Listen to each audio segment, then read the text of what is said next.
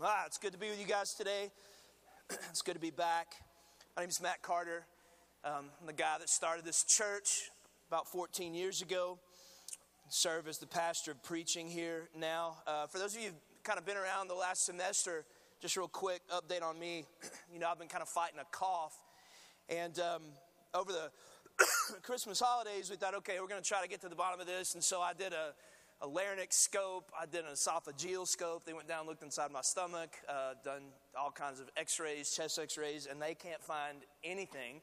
And so this has been a real frustrating thing for me. If you want to pray for me, I could use your prayers. It's just right now, it's kind of a thorn in my flesh. Sometimes it kind of comes and goes. And so, but I know for me so far, God's grace has been sufficient for me. And um, hopefully, God's grace will be sufficient for you today as you have to listen to me cough while I preach. So, so be patient with me. Um, I want to invite you to open up your Bibles to the book of Matthew. Matthew chapter 6, verse 19. Is where we're going to be today. We're continuing our series called The Hard Sayings of Jesus. The Hard Sayings of Jesus. And we're doing this series, um, if this is your first Sunday, we're doing this series because a lot of times um, what I've kind of found is that our perception, and I want you to hear this, our perception of who Jesus is in our minds is radically different than the actual Jesus of the Bible. our perception of who Jesus is in our brains, who we think he is, is different than the Jesus of the Scripture. I think a lot of us have um, a picture of Jesus in our minds, this guy that spent some time on earth, kind of floated around was this really super, super nice guy doing super nice things, super encouraging to everybody. and that's kind of our image of him. And, and make no mistake, Jesus is kind, Jesus is loving, Jesus was and is often encouraging. But so often in the scripture, and maybe more often than not, the things that would come out of Jesus' mouth to people, although were very loving, were incredibly challenging to the point that a lot of times Jesus would say something to a crowd or to a group of people and they would just say, This is too hard, and they would walk away. And a lot of times, uh, to the point that it was so difficult that Jesus would say something to a group of people and they wouldn't just walk away, but they would decide, All right, we're going to kill this guy. And so Jesus often said, although always loving, because sometimes the most difficult things are the most loving things, he would regularly say things to people that were incredibly uncomfortable in order to bring them to repentance in their life, in order to bring them to a place where they would turn from their sin and turn back to God. and the statement that we're going to look at today, in my opinion, is one of the hardest statements of Jesus. The one we're looking at today and the one we're going to look at next Sunday, that I'm going to be teaching on next Sunday, I think these are maybe two of the hardest things Jesus says and, um, and I would be, uh, uh, I would venture to guess that the one we're going to look at today um, probably impacts to some degree, if you're a believer, impacts everybody in the room that would claim the name of Christ. It's very applicable to all of us today. and church, here's what makes this so difficult. what makes this uh, statement so difficult is this because some of the statements of, of, of Jesus, as you look in the scripture, are hard because they're hard to hear.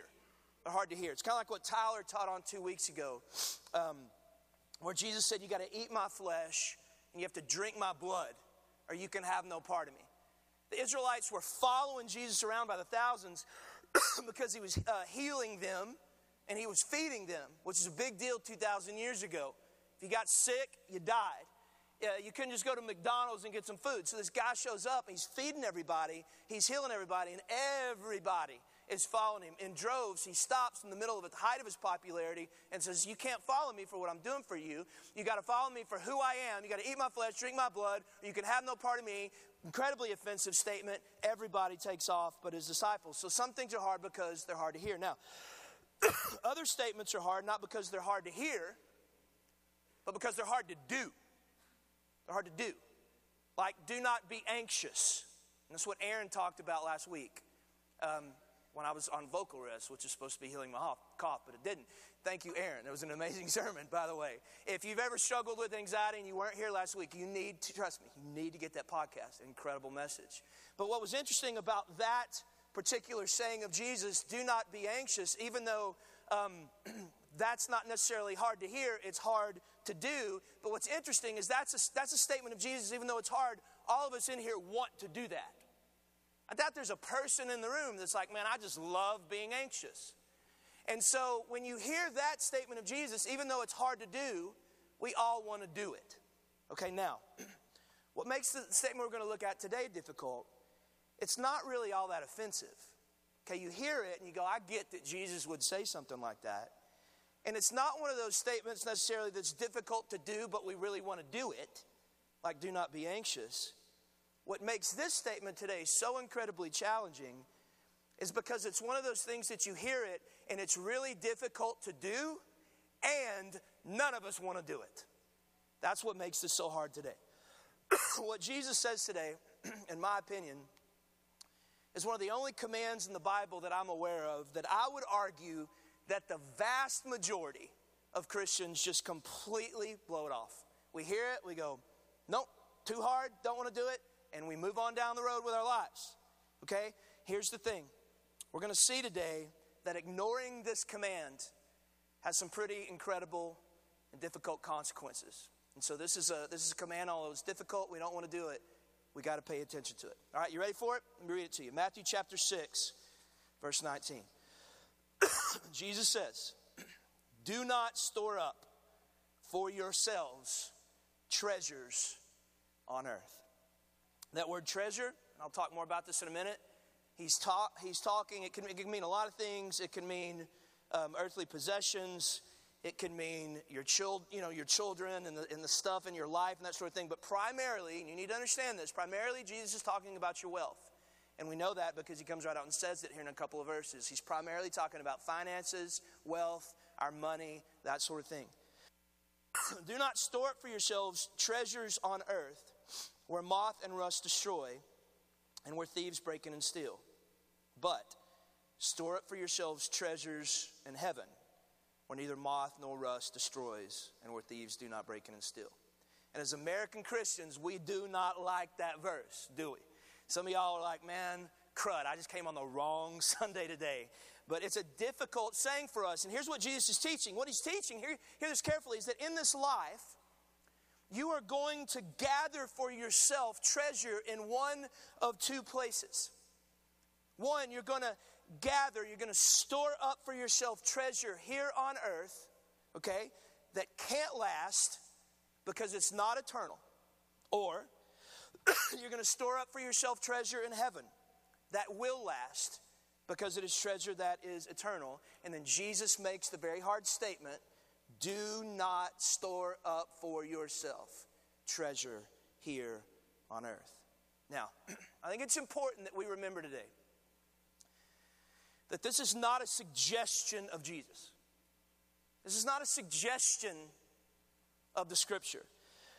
Jesus is not like, hey, if you get around to it, maybe don't be so worried about money and your earthly possessions, but you know, every once in a while, if you think about it, store up treasures for yourself in heaven.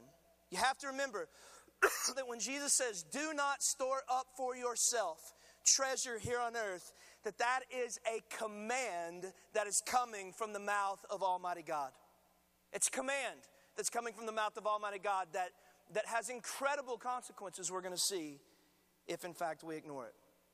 And so, in light of that, that this is the command of Scripture coming from Almighty God, I think it begs a question for us, especially here in America. What in the world does that look like?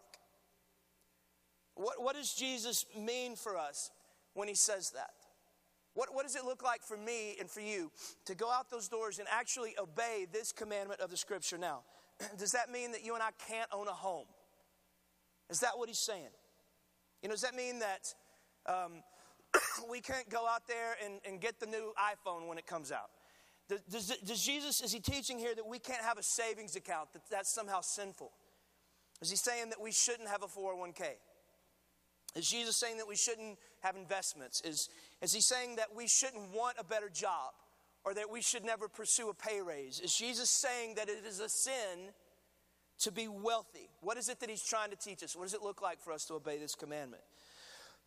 now, I want you to hear this. The point that Jesus is making is not that all Christians are to take a vow of poverty. Okay, that's not what he's teaching. Now, God can call and does call some believers to poverty. I mean, I, I, think it would be hard to argue that all of the people that have left our church and gone and being part of the 100 people group all over the world that have literally sold all their earthly possessions and are living on just a few thousand dollars a year in some foreign country, I would, I would, I would be ventured to say that God has called them to that. He can do that. You see it with the rich young ruler. He says, I want to follow you, Jesus. And Jesus knew that money was sitting on the throne of his heart. He looked at the guy and says, You walk away from your money and you can follow me.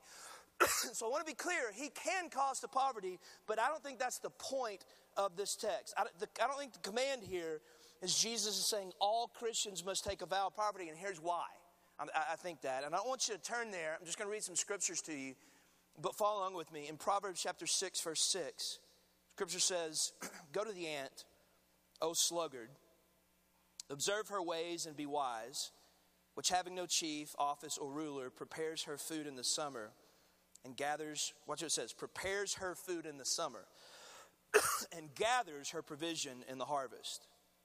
How long will you lie down, O sluggard? When will you arise from your sleep? a little sleep, a little slumber, little folding of the hands to rest, and your poverty will come in like a vagabond and your need like an armed man. And so, and this is just kind of one part in Proverbs, it talks about this a lot. The Bible very clearly states here that there is wisdom in not being lazy, but working hard and, and basically storing up for yourself um, provision so that poverty will not come upon you. It almost looks at, at poverty as a negative thing here in Proverbs that comes upon a person because of laziness. All right, in the New Testament, in 1 Timothy chapter 5, verse 8, Paul is, is talking to Timothy. He's writing to Timothy, and he, and, he, and he says this He says, But if anyone does not provide for his own, especially those of his own household, he has denied the faith and is worse than a non believer. And so the Apostle Paul is, is writing to Timothy and saying, Hey, one of the marks of a believer, one of the marks of a, of a Christian is that they work hard in order to provide for um, themselves and, and their families for the, for the physical needs. Now, check this out. You can go to Job uh, don't turn there. Job 42 12. This is the end of the book of Job. You remember, God comes in, he gives permission for Satan to go wipe Job out, except don't take his life. Job loses everything, loses his wealth, loses family, loses kids. Job is faithful to the Lord through the process. And at the very end of the book of Job, it says this in verse 12 of, of, of Job 42 it says, The Lord blessed. Okay, so the Lord is the, is the one doing this here. The Lord blessed the latter days of Job more than the beginning, and he had 14,000 sheep. That's a lot of sheep. And 6,000 camels, and 1,000 yoke of oxen, and 1,000 female donkeys. Okay? That's Old Testament way to say God made Job rich. God made Job rich. Okay, so there's several examples of God blessing people with wealth. And so we know, we know that, that wealth, listen carefully, wealth in and of itself is not necessarily sinful. It can be. It can be. If it was achieved through ill gotten gain, the scriptures clear that sin. And if it owns your heart, which is very, very easy for it to do, Jesus says, that also is when you're in sin. but wealth in and of itself is not. So here's the question How do we reconcile all that stuff that I just read with what Jesus is clearly saying here. How do we reconcile the two? I'll read it again Matthew 6 19. Do not store up for yourself. Do not store up for yourself treasure on earth, where moth and rust destroy, and where thieves break in and steal. But store up for yourself treasure in heaven, where neither moth nor rust destroy, where thieves do not break in and steal. Listen, I think the key, I think the key to reconciling what Jesus is saying here with the rest of the scripture is found. Let's put up 19 again, verse 19. I think it's found in those two words for yourselves.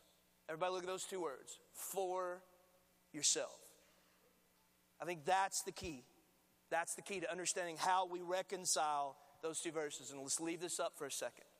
I want you to listen really carefully I'm about to say because I think this is the key, kind of the point of the whole sermon, so don't miss this. the point that Jesus is making here is not that you as a believer must take a vow of poverty and give away all your stuff. The point that Jesus is making is for you to make sure that you are using and utilizing the stuff that God has given you, not for yourself primarily, but for the kingdom of God.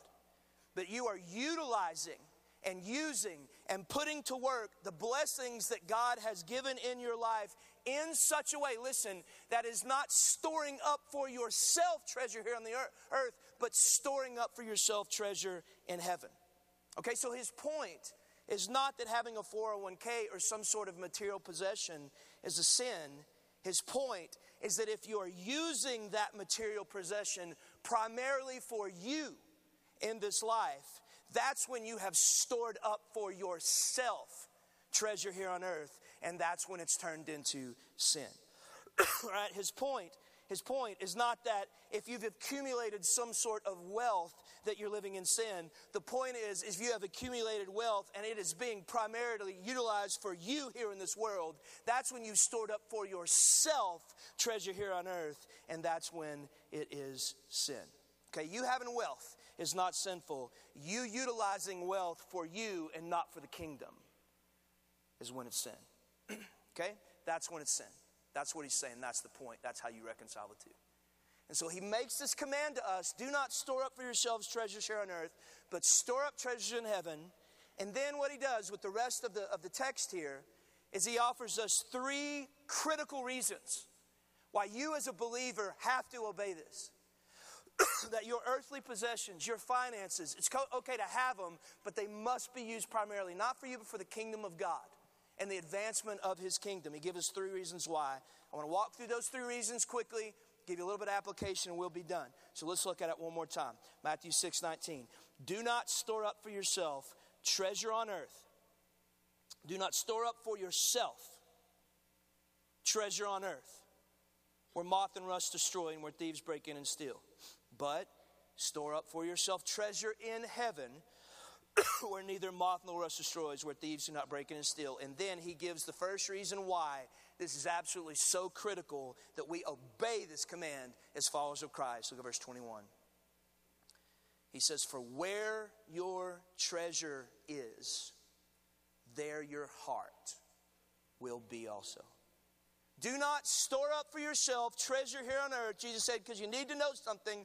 Where your treasure is, either in heaven or in this world, that is where your heart will reside. He says the first reason, Jesus says the first reason that we've got to obey this thing, not storing up for ourselves treasure here on earth, is he's saying this because the place you're storing up your treasure is going to be the place that owns your heart.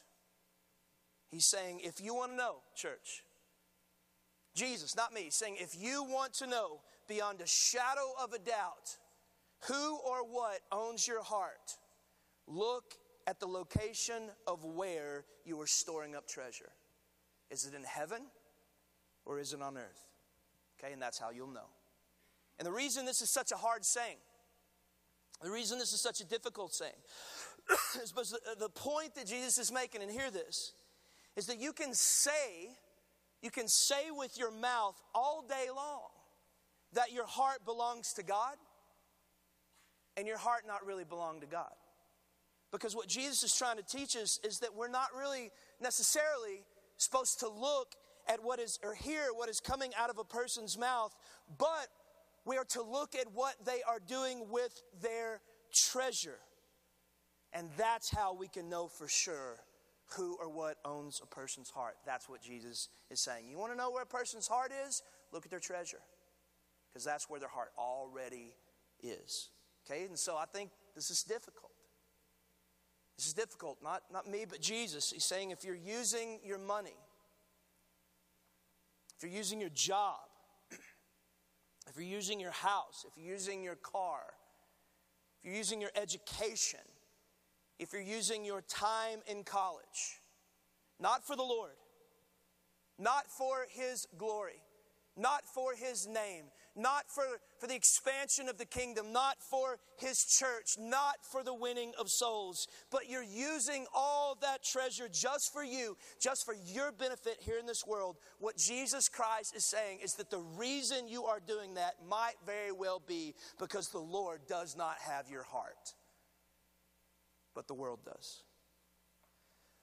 and that's why this is so dangerous that American Christians completely blow this off because Jesus said that this is an incredibly accurate indicator of who has our hearts. Okay? That's the first reason. Now, let's look at the second reason he gives us why our treasure must be stored up in heaven and not on earth. That we should use what God has given and blessed us with in such a way that stores up treasure in heaven and not just is used for ourselves here on earth. Let's look at uh, verse 19 again.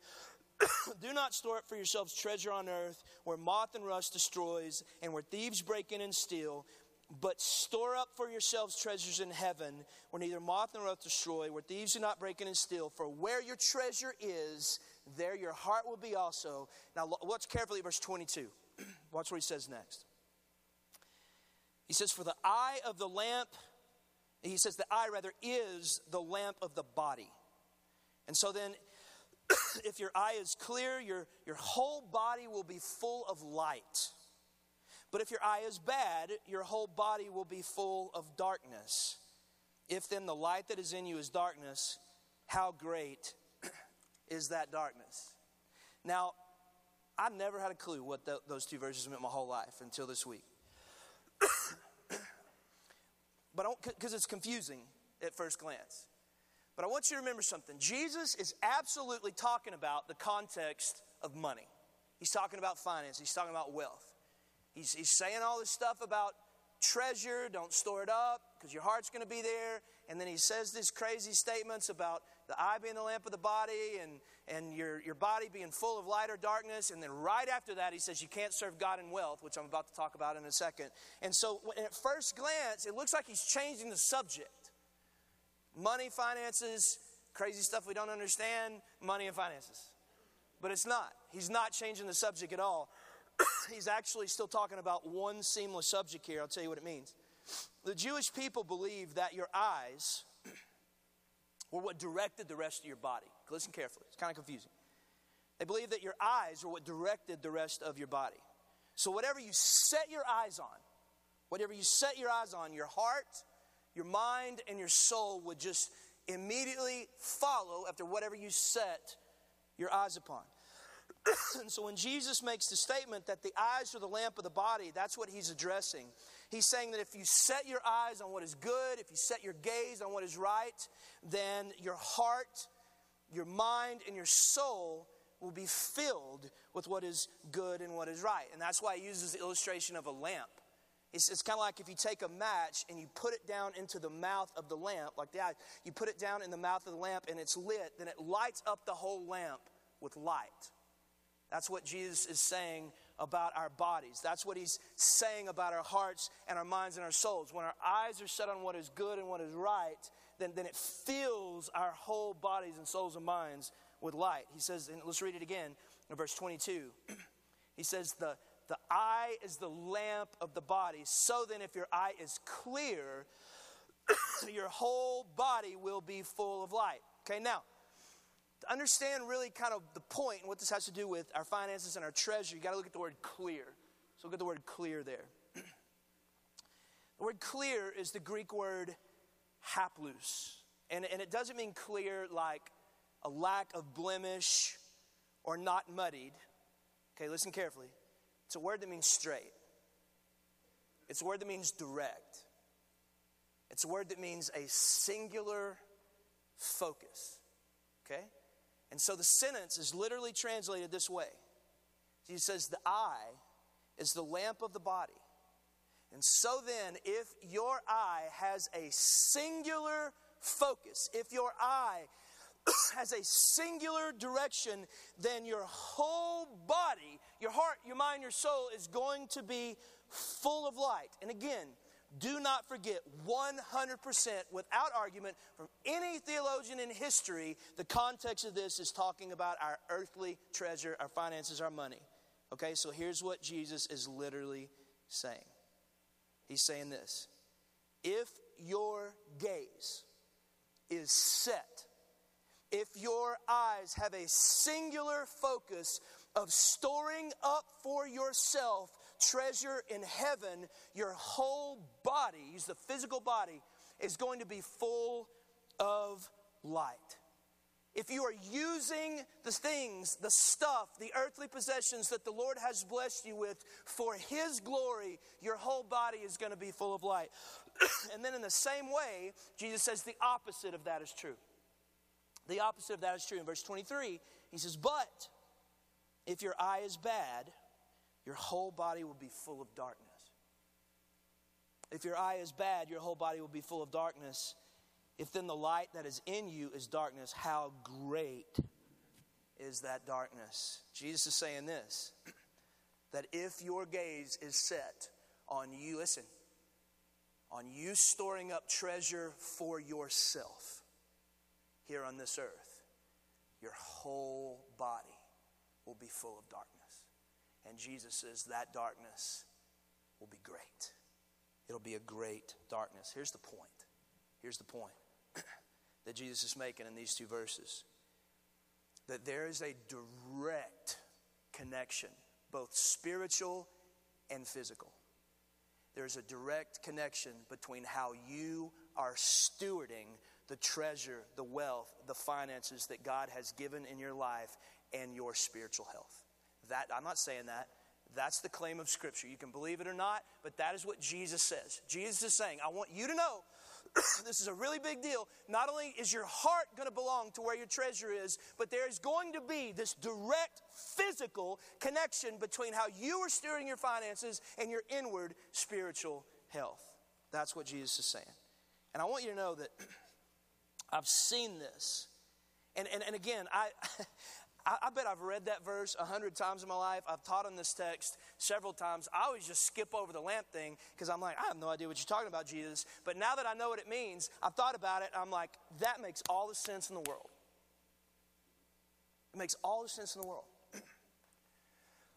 one of the first times, I look back over my life this week, and one of the first times that I encountered the reality of what Jesus was saying was in the Woodlands, Texas. Y'all know where the Woodlands is? Woodlands near Houston. And if you've never been to Woodlands, it is like um, the, uh, the American dream utopia. It is, it is just this perfect little town that's a, kind of a it's a suburb of Houston. it's where all the executives and stuff that work in Houston, that's where everybody lives. It's a gorgeous place. Um, everybody there, everybody there makes a lot of money, or at least does really well. It's a lot of like pilots and kind of business executives and oil people. Everybody just cruising down the American dream. It's awesome. And, and I was a youth pastor in the woodlands, and I, um, I saw a, a, an income demographic breakout of all the people in the woodlands. I think I was literally the poorest human being in the woodlands, Texas. I was making $18,000 a year. I was living, living in government subsidized apartment in the woodlands. And so everybody I was around had more money than me. And so I, I, one the, here's one of the things I noticed. And I noticed it there, and I've seen it here in this church. Something really interesting. you would meet people, and they'd have all this money, and they'd have all this success. I've got this one guy in my mind. He's a VP of a, of a big company in Houston. He was living in like a 6,000 square foot house, um, which is really big when you're living in a 475 square foot apartment that the government's paying for. And um, he was driving a Lexus, member of the country club, great family. But you get around the guy, you go to church every Sunday, but you get around the guy, and there was just an emptiness there about him. There was just an emptiness there about him. When you talk to him, and, and, and, there were others like this that I met, there was, there was this subtle kind of lack of contentment that you'd sense in them. There would be this kind of subtle lack of, of peace. It's really, you can pick up on it really quick, actually.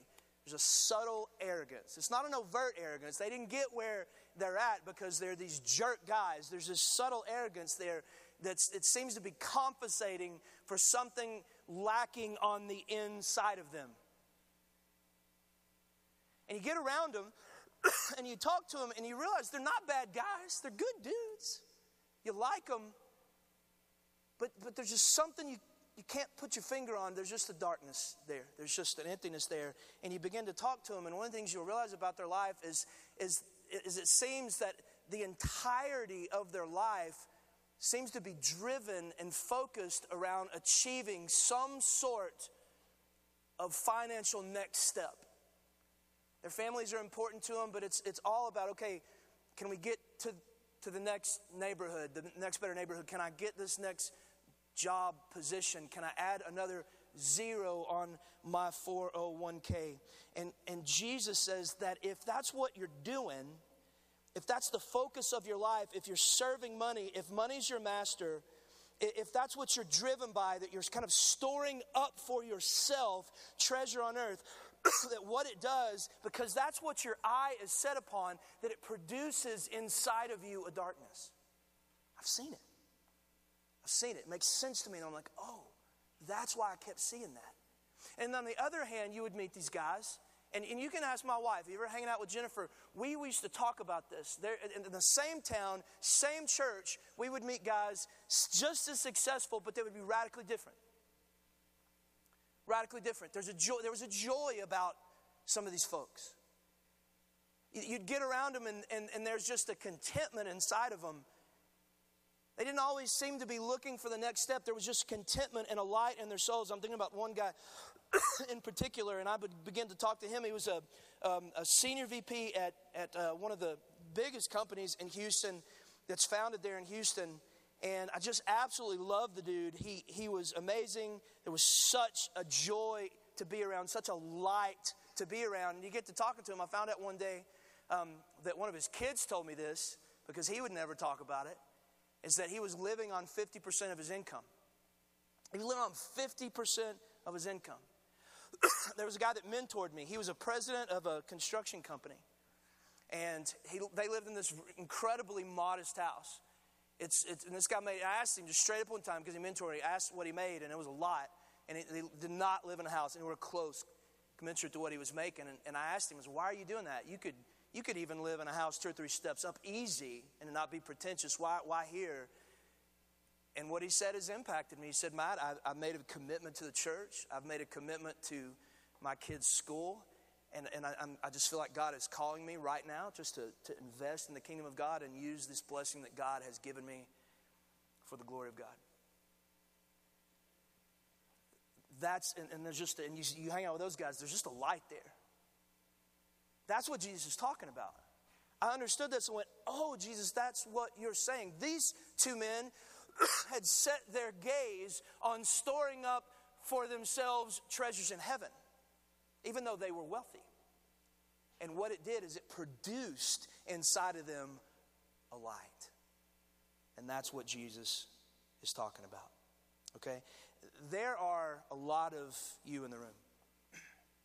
And I want to go ahead and say this because we're going to end today here in a few minutes talking about where, where Paul gives instruction to the wealthy, and there's a lot of you are going to tune that verse out because you don't think you're wealthy because you're measuring yourself against American standards.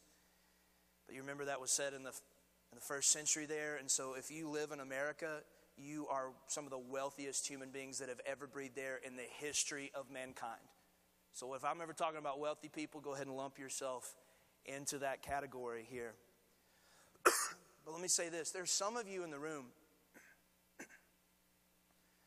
that you have a darkness in, that, that's in you and is hovering around you, and you don't know why it's there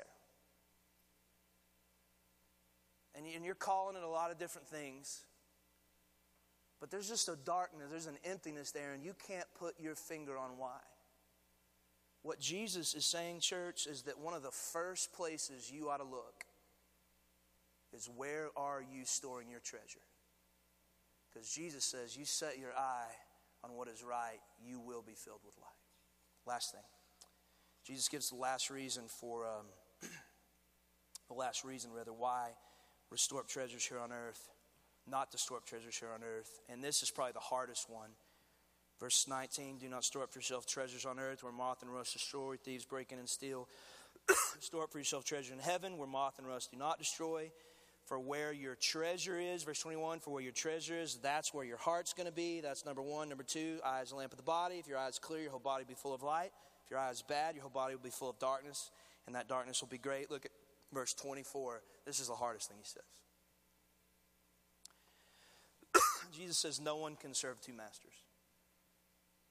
This is, this is actually where it gets kind of offensive. He says, No one, not anybody, not one of you, can serve two masters. For either he will hate the one and love the other, or be devoted to one and despise the other. And just in case we any of us thought, now Jesus is not really talking about money in these verses, Jesus says, You cannot serve God and wealth.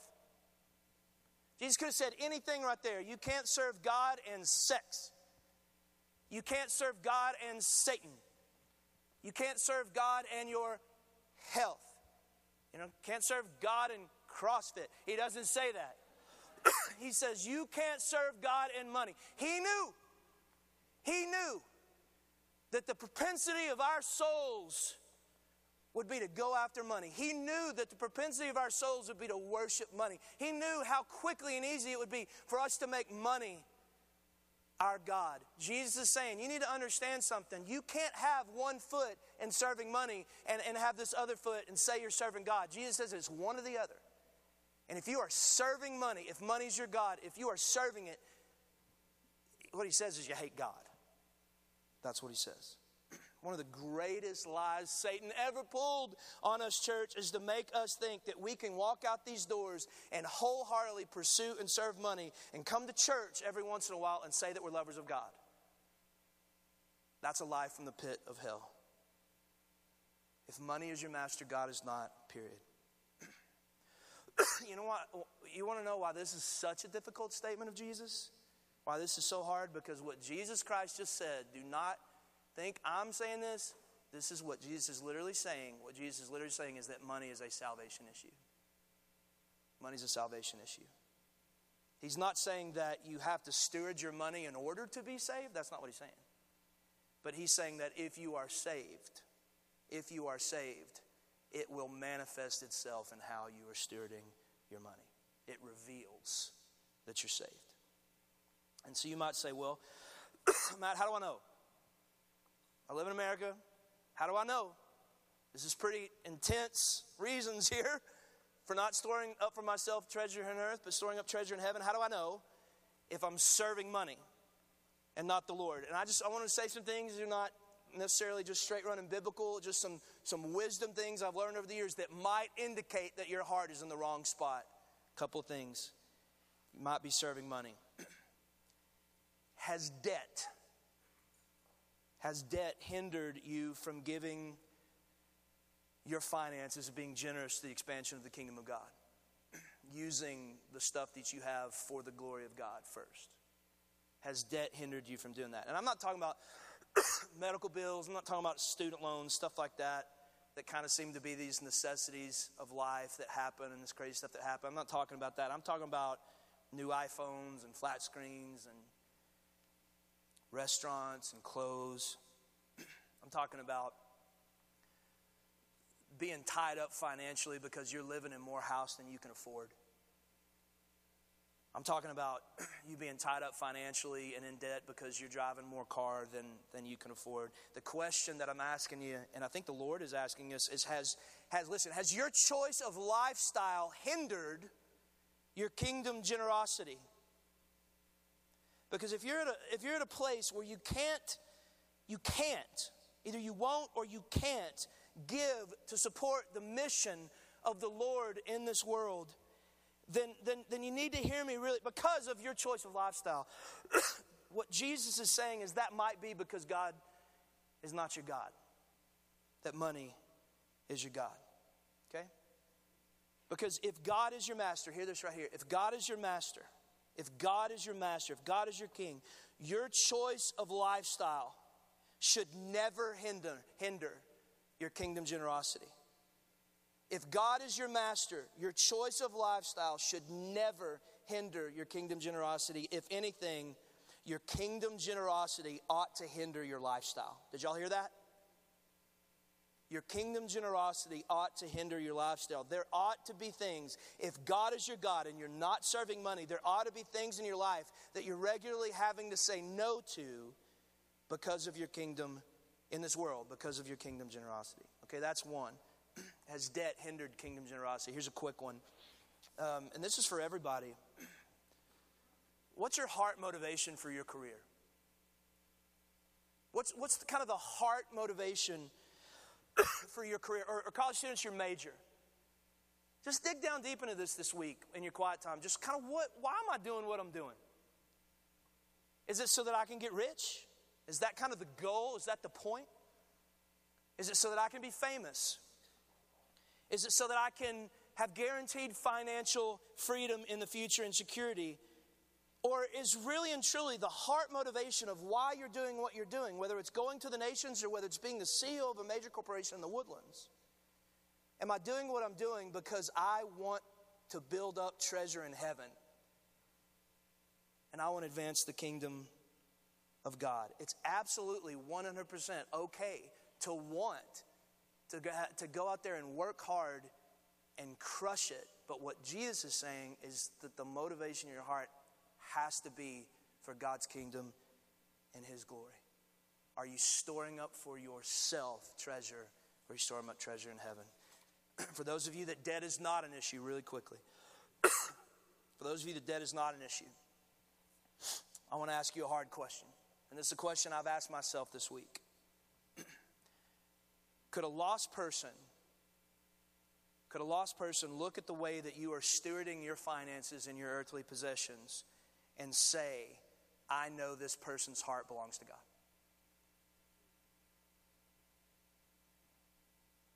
Could, could a lost person, somebody that doesn't know the Lord, could they look at how you are stewarding your money and stewarding your stuff and know beyond a shadow of a doubt that God was your master and not money? Or would there be some doubt? Because this, this is such a difficult saying of Jesus. It's so hard. We don't like it as Americans because what Jesus is clearly saying is that our stuff and what we're doing with it is an incredibly accurate indicator of our true spiritual condition. Last thing I want to do is I want to give you two quick um, kind of just points of application. like one of the things, a couple things that, that I'm doing, that my wife and I are doing, um, that our elders are doing, and that, that I think you can do to just kind of ensure there's a lot more than these. If, if you're at a place you're like, man, I'm struggling with this, I'd encourage you to study this for yourself based on what Jesus is saying. But here's two just real quick applications that you can just walk out the doors. You can go do this just to help fight this battle of money not owning your heart. And here's, here's what I do. Here's first thing. When it comes to your finances, give to the Lord first. When it comes to your money, give to the Lord and His kingdom first. have you ever wondered when you read the Bible, have you ever wondered why God keeps asking his people to give to him first? Have you ever wondered that? All the time. God's like, bring to me, to the storehouse, your first fruits. God's always saying, bring it to me first. Why is God always asking his people to take a portion of their income and to set it aside and to do it first? Is it because God needs the money? God doesn't need the money.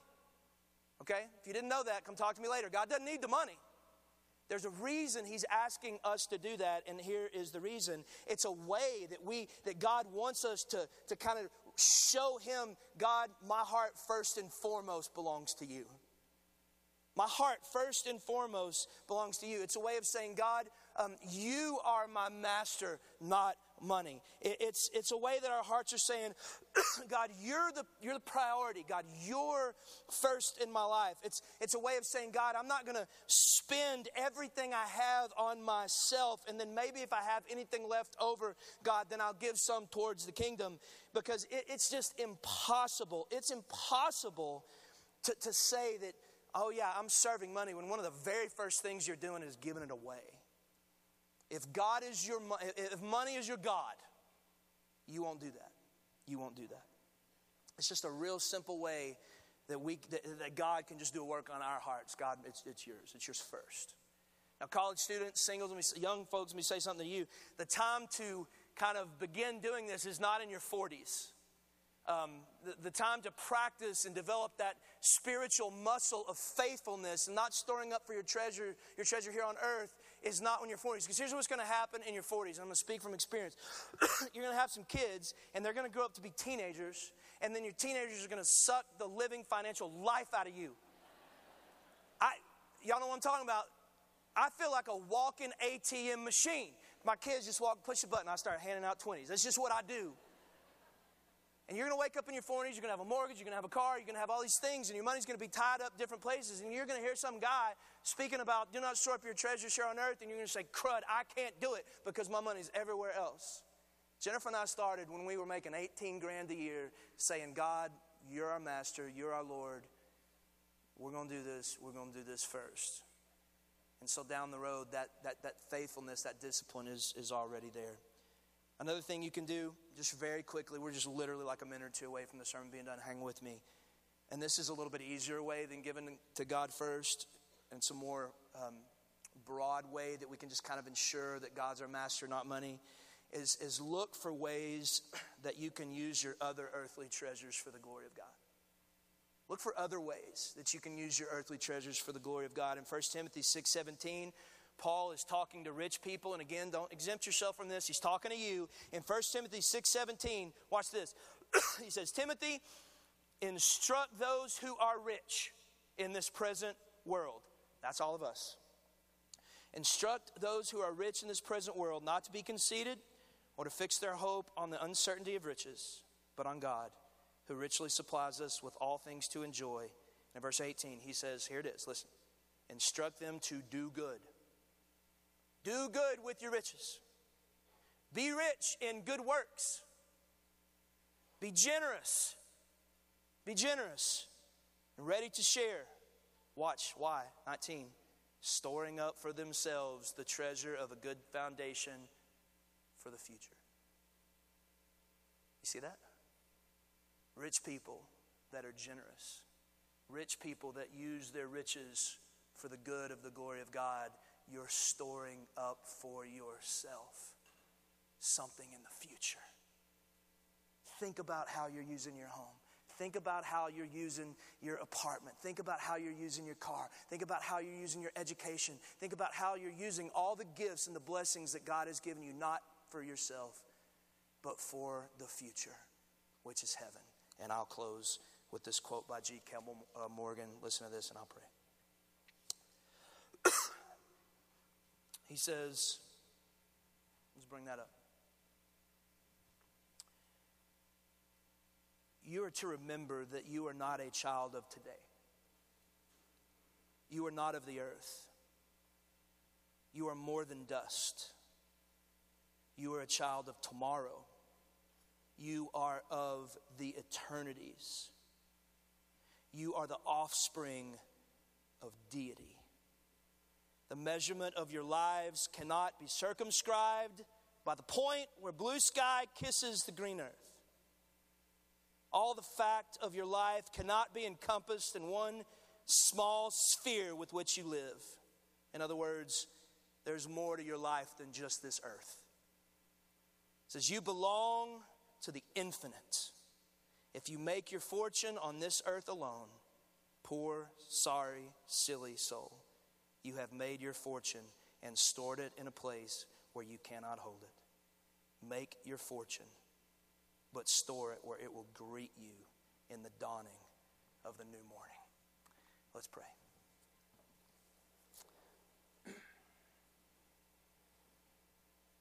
Father, forgive us for our lack of faithfulness. Forgive, God, our evil hearts that have served money and not letting, let you have your rightful place on the throne of our hearts.